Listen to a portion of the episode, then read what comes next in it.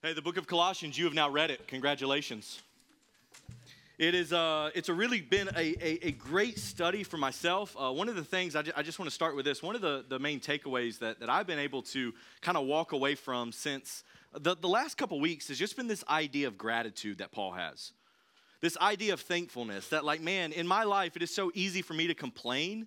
It is so easy for me to take for granted the things that God has given me. And so in my life, I'm not perfect at it, but I'm trying just like day after day, this idea of gratitude and thanksgiving has been coming into my mind. And so I'm trying to live that out a little bit more in my life. And so I hope you've been able to take something away from it too. And as we end it today, I'm not going to spend too much time recapping. In fact, I'm not going to spend any time at all because we've done the whole book. And so maybe just go back and watch some sermons. Check us out on Spotify, YouTube, Apple Podcasts, wherever you can listen, except for last week, because if you weren't here last week, we went zero dark 30 about 15 minutes into this thing. All the lights went out. Everything went off. The kids lost power. It was just so that is not there. That's not there on Spotify. But with that, let's jump in. Colossians 4, this is the part that you really skip over to get to the rest of the books. This is what it says in verse 7 and following. Tychicus, our dearly loved brother. And I don't know if that's how you say it, but if you say it quickly and with authority, no one questions it, right? So you just read it quickly. Tychicus, our dearly loved brother, faithful minister and fellow servant in the Lord, will tell you all the news about me.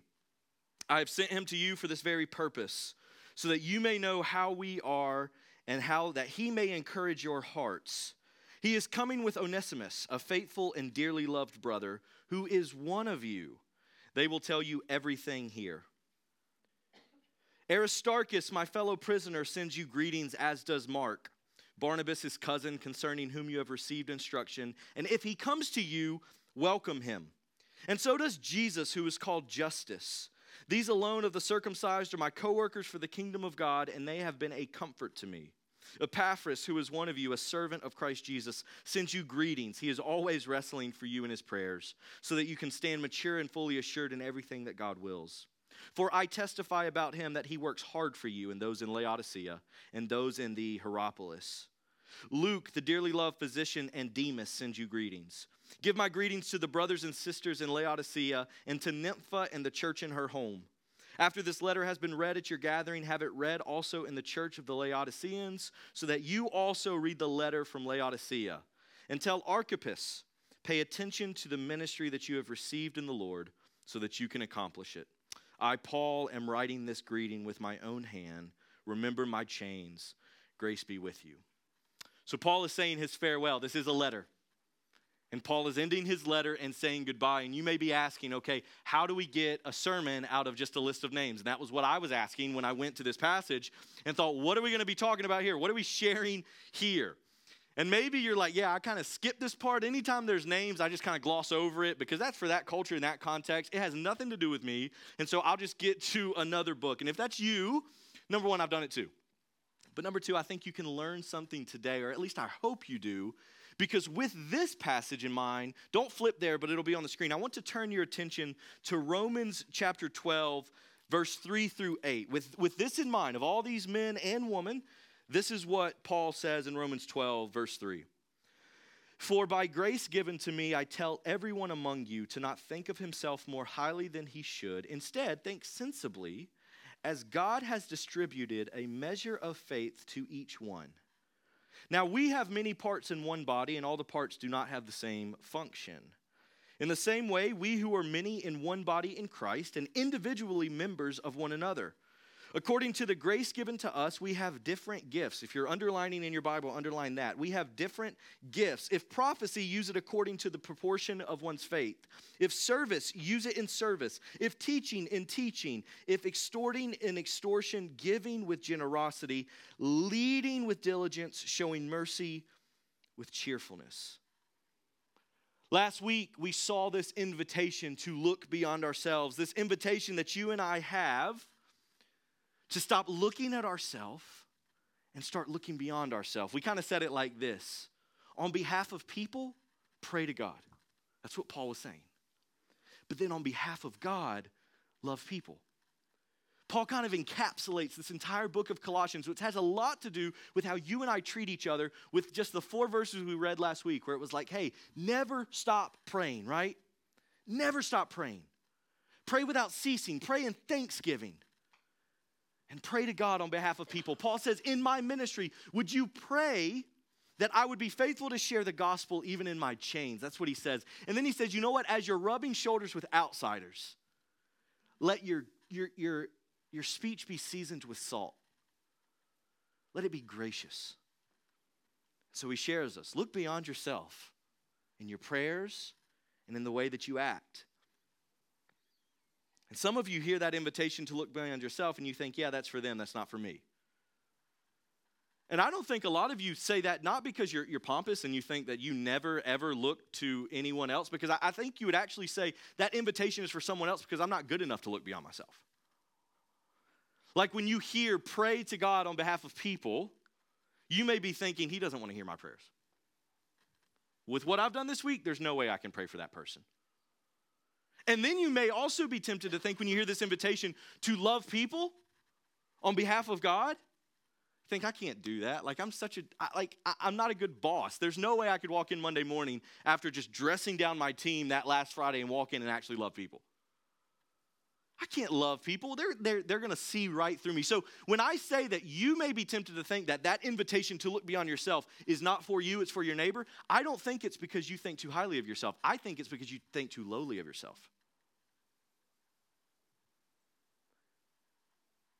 And so what Romans 12 tells us, if that is you and you think too lowly of yourself and you think this invitation is not for me, this next step Sunday, that's not for me. I'll get my life together and then I'll take a next step. If that is your burden that you carry, and that is a burden, think about what Romans 12 tells us with Colossians 4 in mind, that what? We have many functions, one body. And so what I want to share with us today as we jump out of Colossians, but as we study this, and we're going to leave it up the whole time. This is the only point I have for us today, okay? This is everything that it comes down to. That there is a collective invitation, but specific individual giftings. That's it. That's what Paul is saying here. That's what Paul is saying in Romans. And that's what he's saying through this list of faithful men and women. That's where we're going this morning. That there is a collective invitation. The invitation is for all of us. I am inviting you, Citizens Church. If you hear my voice, the invitation is for you, but there is specific individual giftings. Think of any ball team. Is there not a collective effort to win? But not everybody plays the same position. I mean, that's why the body is so culturally and like, yeah, that makes sense. Because Paul literally says, forget a ball team. Think of your body. Your body, all the systems, all the parts are trying to do one collective thing, stay alive. But my heart is not doing the same thing that my lungs are doing. My toes don't do the same thing that my ears do. My hands don't do the same thing that my legs do, but they are all working together to what? Keep this thing safe. That's where we're going this morning. Because church is no different. If you call this place home, then Colossians 4, 7 through 18 is not a passage to gloss over, but it's a passage to jump into and recognize that you have a part to play. And if you wonder if I'm talking about you, yes, you, not your neighbor, you. And so what I want us to do today is just walk through this list. Walk through this list. Why did Paul include these people? Well, number one, he included these people because this is an actual letter to actual people in an actual place in an actual part of time. Like that's why he included these people. For us, reading thousands of years later, we're like, Tychicus, who the heck is that? Well, that doesn't matter. But the people receiving the letter, they'd be like, Tychicus, oh yeah, that's my boy. They might have called him Ty. I don't know, but they would have known him. And so, of course, Paul is going to use these names because we can't forget. This book is not an old history book. It's a timeless book. It will always stand. When we are dead and gone, this book will still be being preached. But there's still this cultural piece to it where it's like, of course Paul includes all these people because he's writing to actual people. If I was writing you a letter, would I not be like, hey, and by the way, Emily and Jane are doing well? Like if you knew me, would that be weird to you? Or would that be, oh yeah, I'm glad they're doing well. That's the kind of thing that's happening here. So why did Paul include them? Number one, because they're real people in a real place for a real time. But number two, and this is where the Spirit, I think, just gets all up in it. Because as we study these people, we take something away. So let's just walk through it, and we start here with Tychicus. What does he say? Tychicus, the first name that he mentions in this farewell greeting. We have heard this name before.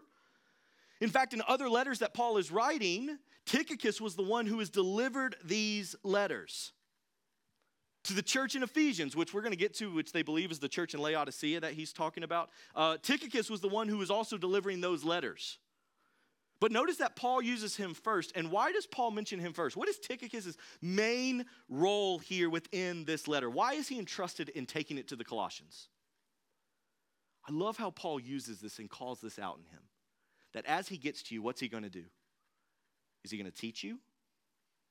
Is he going to admonish you? Is he going to correct you? No, he's not going to do any of those things. What's he going to do? He's going to encourage you. Are there any encouragers in the room? If there are, come see me after, because I always need encouragement.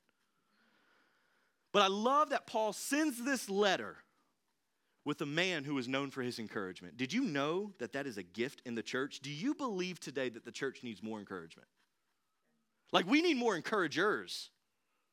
We need more people who are encouraging one another. Because you realize that as Paul writes this letter, where is he at? In chains, right?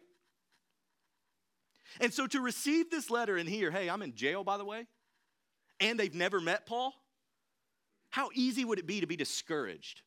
And he's like, you know what, I need to be careful because they're going to get the news that I'm in chains, and they could be discouraged. So you know what, I'll send it with Tychicus because he's the best encourager I know.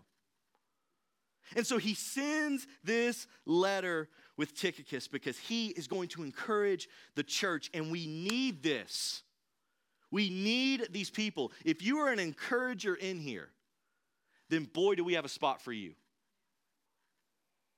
He encouraged the church. But he's coming with someone, right? Tychicus is actually bringing someone with him. And who is he bringing? Second name we get on the list, Onesimus. And maybe you're like, wait, I've heard that before. Yeah, you heard it last week or the week before. As Paul was writing to slaves and masters, Onesimus was a bondservant. He was a slave. And he was actually a runaway slave that had come to Paul. And this is why we get the letter to Philemon. Because Paul's going to be writing to Philemon, who was over Onesimus. And what would he say? Accept Onesimus back as a brother. Accept him back as a brother. And anything that he owes you, put it on my account. And we're like, yeah, man, that is so good. But that's not just a Christian thing. That's a socio-political thing as well. Because here's what was true of any bondservant within the New Testament that we read of. Mainly what they would be working for is working off a debt. What you could do is actually enslave yourself if you wanted to. No less, it was terrible. And we talked about that, right? The owning of another person is never God-honoring. But in this situation, as a bondservant, if you were to put yourself in a place where you were paying off a debt, if you were to run away like Onesimus did, and not pay your debt in this society, doesn't matter if you're Christian or pagan, you would be looked down upon because you backed out of a deal. Onesimus, I think this is why he went to Paul, because he knew that by walking away from that, his reputation is ruined. No one's going to treat him fairly. So it's not just a Christian thing that Paul says, if he owes you anything, put it on my account. He's literally meaning like he doesn't owe you a thing, put it on my account. Paul is saying, welcome him. Welcome him back because his past doesn't define his current identity. And this is what the gospel says to us, that your debt is on someone else's account. And if you are in Christ Jesus today, then you, like Onesimus, are welcomed into a family as a son or as a daughter, not as a slave.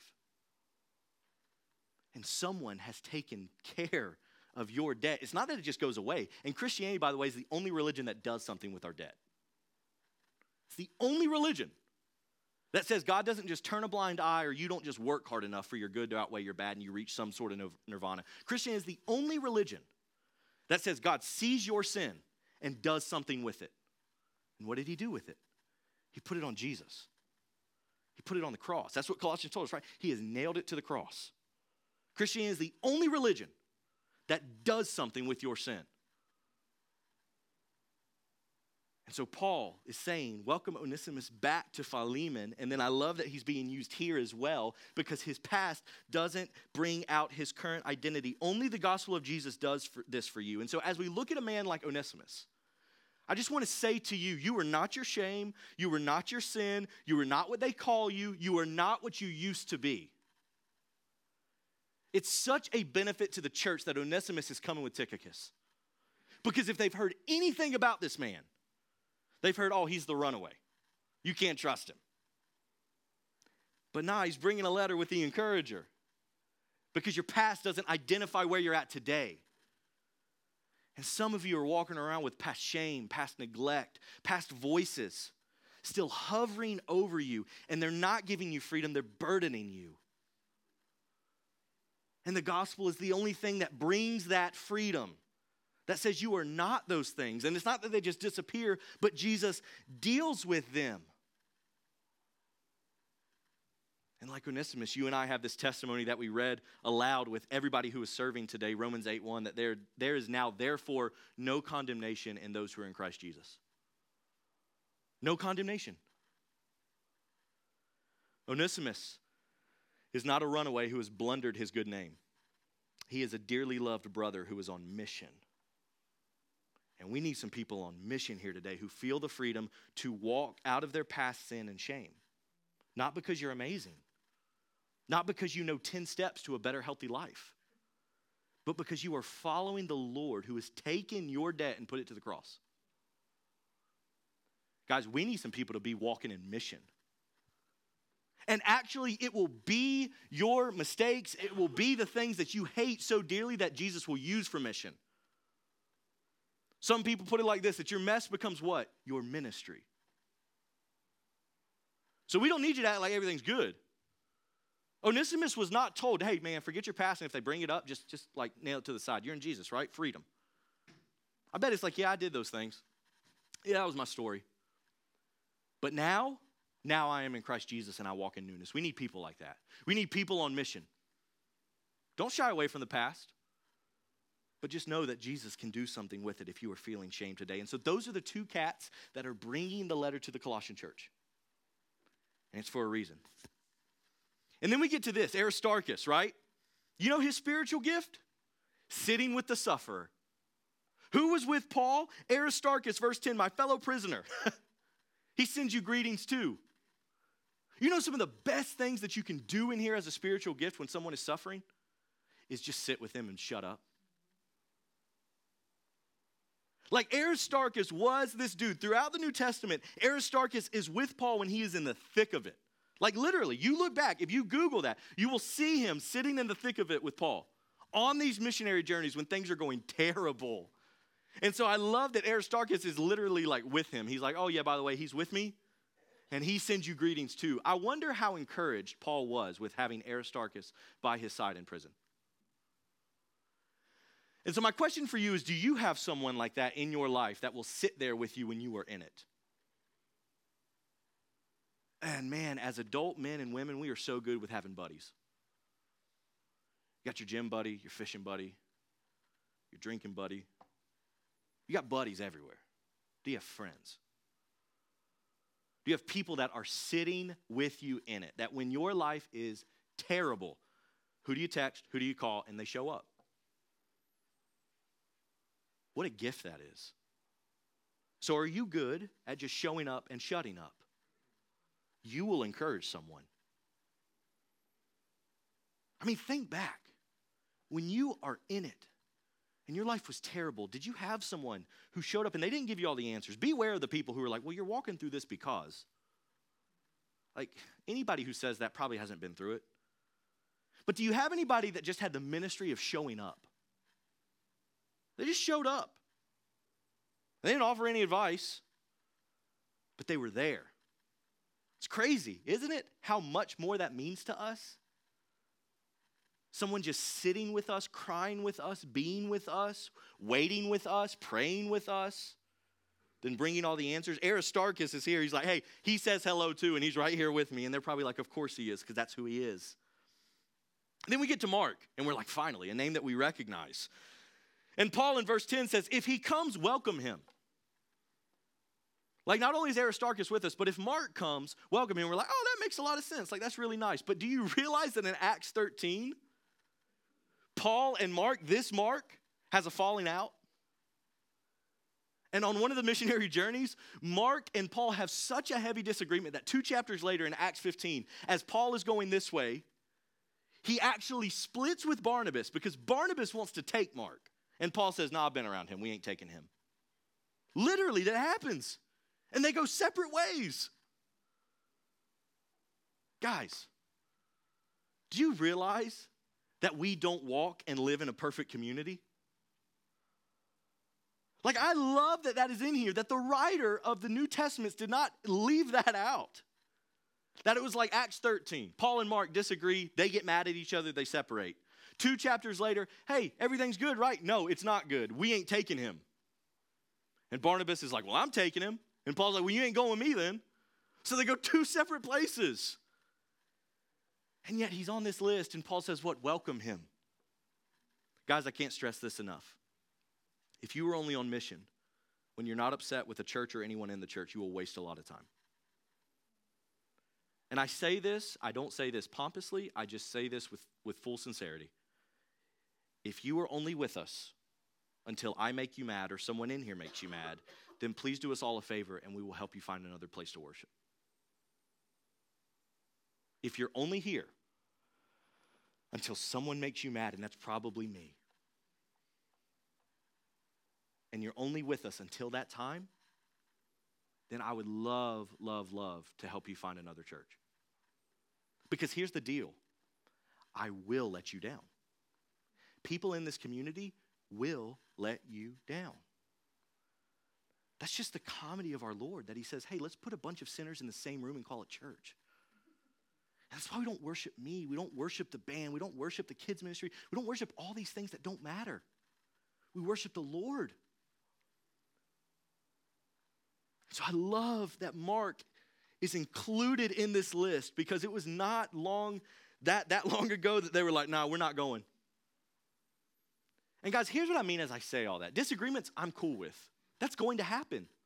I don't mean if you get mad at me, then we don't need you here. What I mean is if there's no chance to reconcile. Do you know that there's a difference in just getting mad at each other but then actually reconciling the relationship? Disagreement, I'm cool with. We can work through about anything. Mark and Paul did. No problem with that. But the problem lies when forgiveness and reconciliation are not on the table. Disagreements do not stop the mission.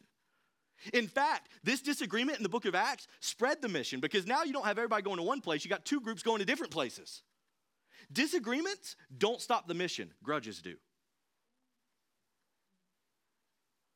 Disagreements don't build barriers. Grudges do. Disagreements are just an opportunity for gospel reconciliation.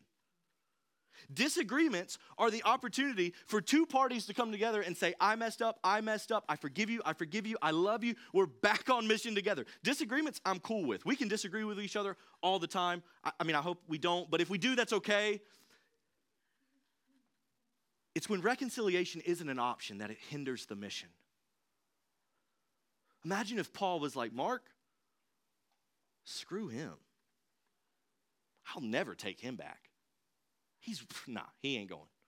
Imagine if Mark wasn't on this list. It hinders mission. But he's there.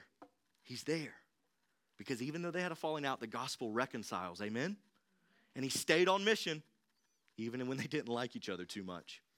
And then you got this next guy whose name is Jesus, and they're like, yeah, that's taken. Let's just call you Justus, which is so interesting because it's like, you know, those are Latin and Greek names, and so it makes sense where they're like, hey, Jesus is taken. I mean, Jesus was a very common name, but once the Christ comes and his name is Jesus and he goes to the cross and resurrects, it's like, yeah, we probably shouldn't call you Jesus anymore. Let's just call you Justus, and we know nothing else about him, literally. Like, that's all we know about him, that they changed this dude's name. This is the only place in Scripture that Justus, whoever this guy is mentioned. And you're like, man, we have nothing to learn from him. Yes, we do. Because do you recognize that 99% of the faithful pastors, faithful church members, and faithful churches in this world, no one will ever know? Like so many times in church world, we are tempted to build a name for ourselves. And God, we need big churches. Yes, we need big churches. We need big ministries who can do things that smaller churches can't do. But we also need the 99% of the other faithful churches and faithful people where no one will ever know your name except for your spouse and the Lord. I mentioned this, but last week, man, Tim Keller died. And most people knew Tim Keller, and praise God for Tim Keller. But so many people aren't Tim Keller. And if you're just trying to be this person where everybody knows your name, how much time will you waste? We know nothing about Justus. He was never famous. He was never known. He was just faithful. Paul knew him, and God knew him. And so he's in here because if you feel like, man, I don't make a difference, maybe you're judging that based on what people see. I can't make a difference. I don't have the mic. This mic doesn't make a difference. It just makes me louder, which is not always good. Be faithful. Even if no one knows who you are, be faithful. That's who God looks at and smiles upon. Who are you when no one is watching? That's character. When no one is watching except the Lord, who are you? That's who Justus was. And then we get the church planter. Epaphras is the next name on our list. He was the one who started this church. And I love that Paul says, he is one of you. He was the one who started this church. Paul never met these people. And so he's like, Epaphras is someone that you know. Epaphras immersed himself in the culture and brought the gospel there. And then Paul mentions he did it also in Laodicea, which, like I said in the beginning, people think this is the church in Ephesus, the Ephesian church. Epaphras, man, he was a starter. He was a builder. We need those. As much as we need faithful folks who are going to serve in the background until the day that they die, and no one knows them except for their spouse and the Lord. We need those people. We also need people like Epaphras who are builders, who are starters. You know why? Because we need to plant more churches.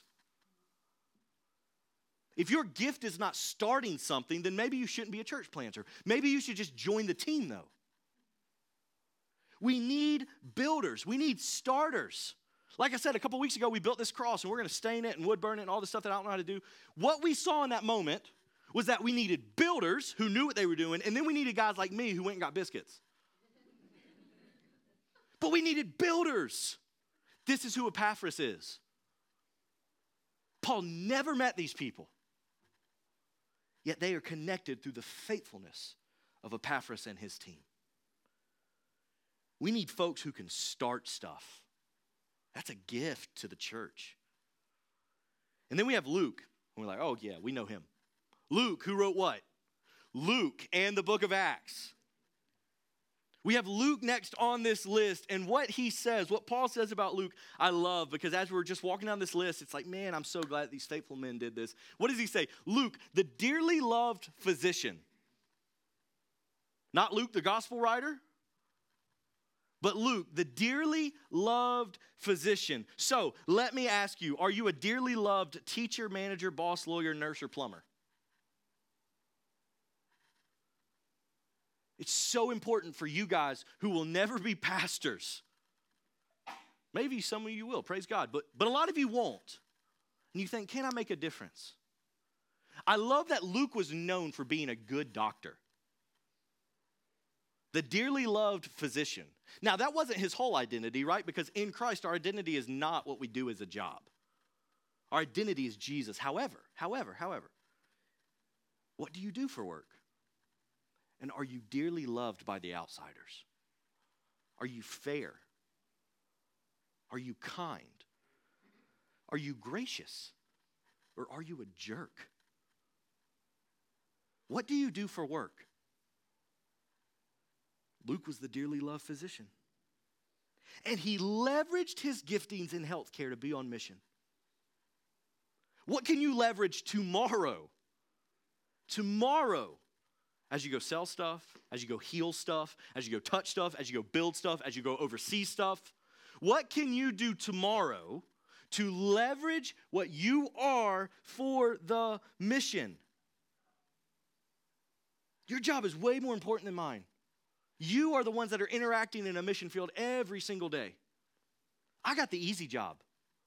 You guys got the hard job, where you're walking into a break room where it's full of non-believers.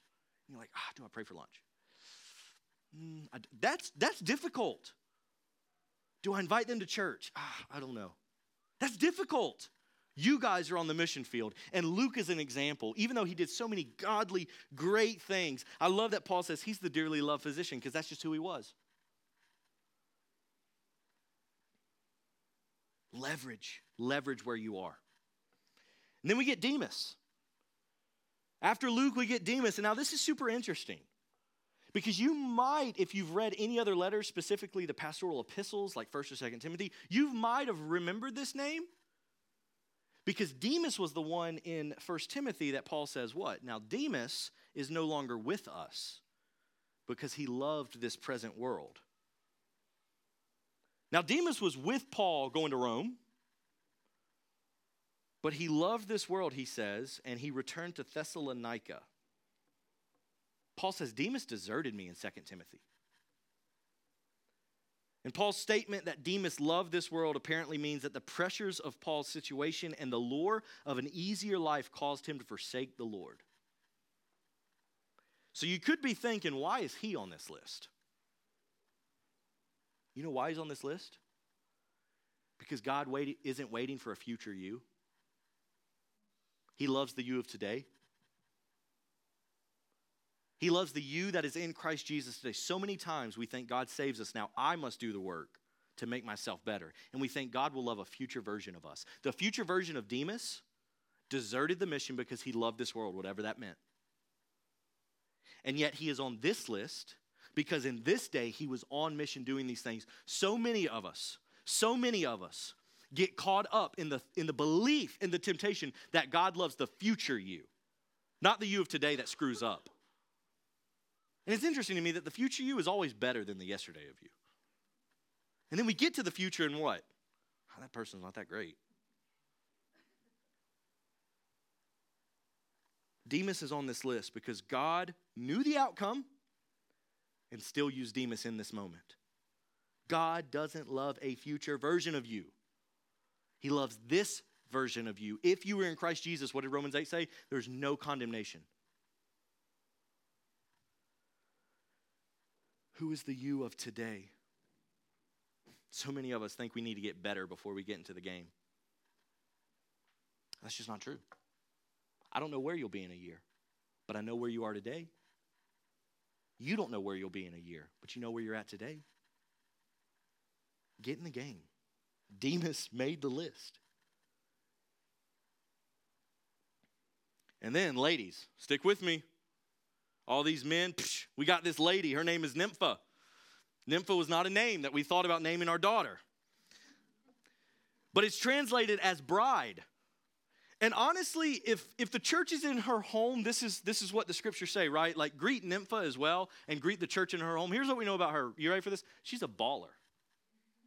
Like, Nympha was a baller. If the church is in her home, that means she's got enough space for it. And Nympha was a faithful woman who probably had the financial resources that blessed the ministry.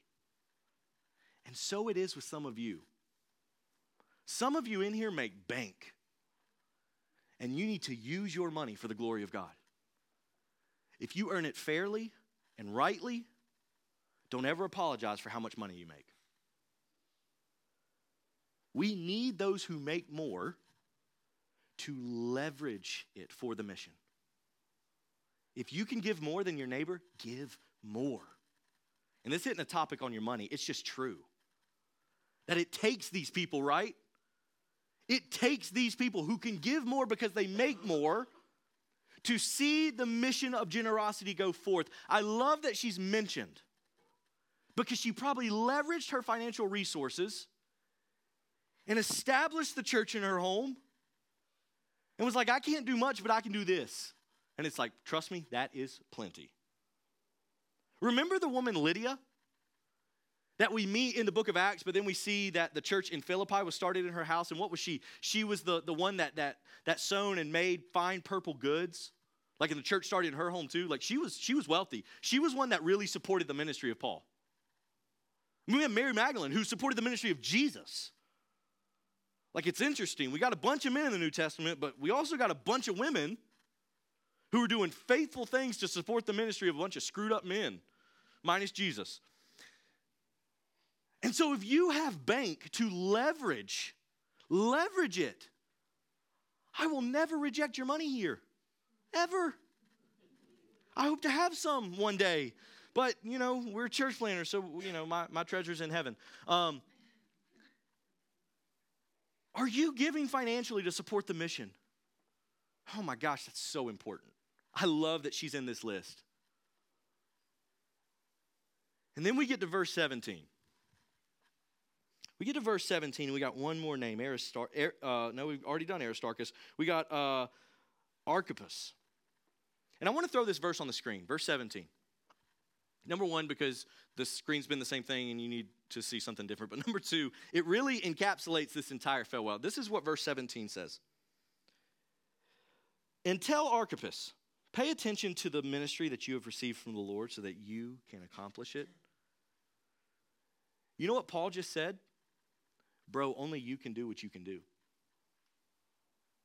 Like, I love that this is the last name and this is what Paul says, because you know what he doesn't say? Be another Tychicus. Hey, be like Nympha. Just make a bunch of money and start a church in your home. Hey, be Luke because he's a dearly loved physician. Be Mark. Be Aristarchus. No, to Archippus, what does he say? Hey, tell him to do what only he can. He says, Archippus, you have received a special, unique gifting from the Lord. And he, the Lord, is equipping you to do it. That's what you need to do. Imagine, just for a second, if you tried to overstep and be Jane's father or be Jane's mother. We have a 5-month-old Jane. And imagine if you just one day were like, you know what, I think I'll do this. I'll take care of that. Emily and I would have an issue with that, right? If we didn't have an issue with it, we would be bad parents. Now, for a weekend, you can be your father, you can be your mother, no worries. But what if you full-time were like, you know what, I'll just do that. That would be overstepping. Why? Because Jane is not yours, she is ours. Now, she belongs to the Lord, right? The Lord has given her to who? Me and Emily specifically. And it's foolish for anybody to think, well, I know the Lord's given it to you specifically, but I think I'll handle it. Or for us to actually hand over what the Lord has given to me and let someone else handle her. That's foolish. We all know that. But so it is with our giftings. So many times the Lord has given us a gift, and maybe we just let other people take it because we expect they'll do a better job than me. Are you handing over the gift that God specifically gave to you? How do you know if you are? When we say things like Next Step Sunday, you're like, I think this person could do that, but not me. Maybe you're already planning on leaving the card in your seat next week. You would never do that with a child. But we do that with our giftings. And what Paul is saying to Archippus is do not do that. You don't need to be a Tychicus. You need to be an Archippus. You don't need to be an Adam. We don't need more Adams. We need you to be you.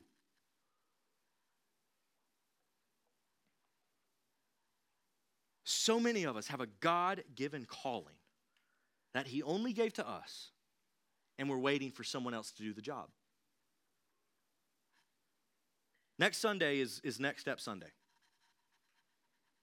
And as we walk out of the book of Colossians, we wanted to take an opportunity.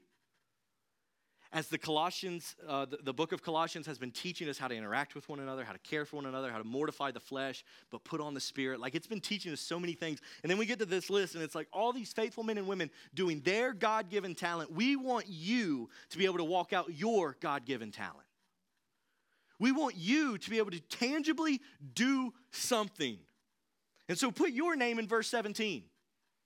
Is the Lord saying, hey, Adam, the Lord has equipped you to do what only you can do, so go do it. Put your name there. I think that's what God would tell us. Quit trying to be like your neighbor or the people you see on stage or the people with be you. We need you. What is the Lord inviting you to do that only you can do? Well, let me ask you this. What do you like? Like, that's a good place to start. Like, one of the ways that we figured out that we wanted to start a church in Kernersville was the Jesus answer was like prayer and fasting. We really did for 2 weeks in January of 2020. We prayed and we fasted, and we landed on Kernersville. But another way was just we wanted to be here. Like, I'll never forget talking to the pastor of our sending church and his wife, and we were like, I mean, we want to be in the Triad, but is that what the Lord wants? And they're like, well, God is a good father. Like, maybe he's actually giving you what you want. So many times we're like, well, this is what I want, but does the Lord want this? Maybe he doesn't, but a lot of times he probably does, and we over-spiritualize it. Like, what are you good at? Like, oh, man, I can sing, but maybe the Lord wants me to serve in kids. Maybe he wants you to sing. Now, maybe he does want you to serve in kids. Maybe he wants you up here. What are you good at? What do you enjoy? Let's start there. And take hold of it. Grab onto it. Use it. So next week, we're going to take next steps and ask you, what is the Lord calling you to do? And maybe it starts with you're good at. Serving may be your next step. Man, I just mentioned it, but did you know we did this planning? Did you know that if we got 6 more workers to serve once a month in kids' ministry, we would completely fill every classroom with workers? And no one would serve more than twice a month, not even the leaders. If we got 6 more people to say, I will take one Sunday a month, we could fill every classroom. Guys, we got like 6 babies being born this week. We had twins born yesterday. So reach out to the Geigers. They had their babies. That's right. Oh, man. Yeah, they're doing great. Babies are being born. Who's going to hold them? I mean, you might. But that's fine. But if I'm up here holding Jane, we got a problem, okay? 6 more workers. That's all we need to serve once a month. So is serving your one step? Or should the faithful ladies just serve 3 times a month? You know, I don't know. Anyone can hold a baby. Yeah, but he's calling you. Maybe serving outside the church is your next step. Well, we're going to give you that opportunity. On Wednesday, June 7th, we're going to have a training at 6 p.m. at the Hope Center here in Kernersville. It's part of Re3 Church and their ministry. And we're going to have a training because what the Hope Center does in Kernersville, and we support them financially, and we had this entire year, is they distribute food and clothing to people in need in Kernersville. Kernersville is such a small little quaint town, you would never see the need, right? Everybody in Kernersville's got exactly what they need. No, they don't. They don't have everything. And so ministries like the Hope Center come alongside and partnering with government foundations, they give food and they give clothes and people show up. And you know what? I met with Sam Main, who runs the Hope Center, and he was like, yeah, you know what would be really awesome? If we had one more night a month that we could open it up. Because right now we only have enough volunteers to do Saturdays and Monday mornings. But if we could just have maybe a Wednesday night, and I thought, you know what, we can do that. So June 7th, mark your calendars. Come out there with us. Be trained, because what we're going to do throughout the summer, and it may continue, but we're going to at least try it during the summer, is every 4th Wednesday in June, July, and August, we are going to serve at the Hope Center, and we're going to distribute food and distribute clothes to those in need. That's what we're called to do. That is an easy, easy next step for serving. So will you be there June 7th to be trained? And then consequently join us on the 4th Wednesday night. In fact, for groups, we're asking that community groups do not meet that week. And instead, that's what you do. But if when I say that, you think, oh man, Wednesday night's not, that'd be nice to have off. You're not on mission. Like, you're just not. You don't have to do everything. But if your initial thought is like, someone else will do that, I don't think so. So we're going to be serving there. Is giving your next step? Come on, Nympha. She opened her home. And maybe your next step is not to open your home, but maybe it is for a community group. Or maybe it's just like, you know what? I've been neglecting this. I've been holding on to my money. I've been loving my money and using the Lord when it's like, man, let me love the Lord and use my money. And I want to be in that vein. And so maybe you just need to write a check. Maybe your check's $1,000. Maybe your check is $100. Maybe your check is $10. But it's a small next step that the Lord is telling you to leverage your finances. If you call this place home and you're not giving to our mission, and our mission is to plant churches, our mission is to support the Hope Center, our mission is to spread the love of Christ throughout this community and to the ends of the world so that people will be brought near and built up in Jesus Christ. Like, that is our mission. If you're not giving to it, Why not now? And then maybe it's baptism. We're baptizing a girl next week. I'm really excited about it. She's been in our fellowship for a couple months now, and she heard, like, yeah, I need to be baptized. So we'll be baptizing her, but who else needs to be baptized? And when I say that, do you say, well, I think I do, but maybe that's not for me. Maybe it is for you. Maybe you just started following Jesus recently and you need to take that public through baptism. Or maybe you were baptized as a child and it didn't really mean anything to you. And ever since that day, you've been following Jesus and you haven't been baptized. Whatever your story is, we'd at least to love to have a conversation with you. So maybe that's your next step. Take it public and get baptized next week. Maybe your next step is membership. Our next partnership, which is what we call members here, partners, is July 9th. July 9th, we will be meeting after service, as we always do, walking through our membership covenant. And maybe some of you will be signing that partnership. Maybe some of you have been in the class but haven't signed the partnership and need to. And you need to come under the authority and come into the community once and for all with this body. There are so many next steps that we can take. So many. Who's inviting their neighbor over for dinner? Man, imagine if you did that just once a month. You just invite them over. Many members, right? One body. It is a collective invitation. If you don't think this invitation's for you, you're wrong. It's for you. And it's for you to use your specific individualistic giftings. And so as the ladies come back up and use their specific giftings, we're just going to pray. And we're going to sing. And in this moment, as we have some folks in the back that would love to pray for you, maybe you need prayer today to be taking your next step. Like maybe you don't need to wait till June 4th. Maybe you need to say, no, I recognize what my next step is, and the Lord is calling me to this. Because I want to leverage my life like these faithful men and women, even if nobody knows my name. I want to leverage my life for the sake of mission. Maybe that's you and you need prayer today. Maybe you need prayer today because your next step is to follow the Lord for the first time. Maybe you've never followed Jesus. And maybe today your next step is to follow Jesus. That would be a really, really great next step that we would all celebrate with you. That maybe you, for the first time, need to be like, no, I need to come under the authority of the cross and believe that when Jesus died for me and resurrected, that it counted for me. That if I put my trust in him, it counted for me. Maybe you've heard that every single week here, and you need to ultimately and finally come under that. If that's you, we would love to pray for you. Whatever your next step is, leverage your life for the sake of mission. That's what Colossians has taught us. Don't be a jerk and leverage your life. Next steps, small next steps. Small, guys. And so wherever you find yourself today, if you desire prayer, we will be in the back as we sing this next song. And then we will all continue to sing and pray together. As it's like, man, what is the Lord calling us to? How is he calling us to leverage our life? Paul writes in verse 18, pray for me while I'm in chains. Paul writes this as a man who's doing it.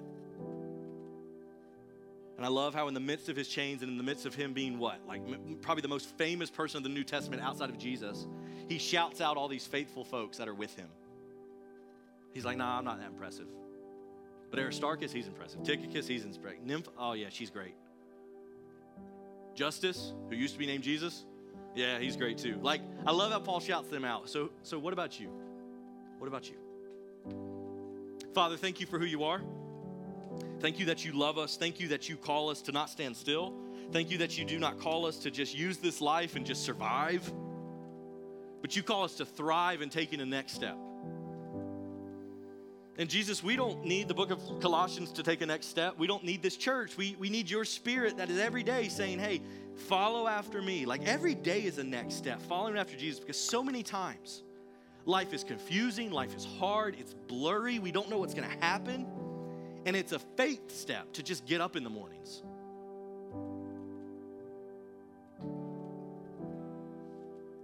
So maybe today we just need to take one small step. And maybe that's surrendering our life to Jesus. Maybe that's going to get prayer. Maybe that's being baptized. Maybe that's learning how to give or serve or join a community group. Like, The Lord is calling us to something. Who's sharing the gospel with a neighbor?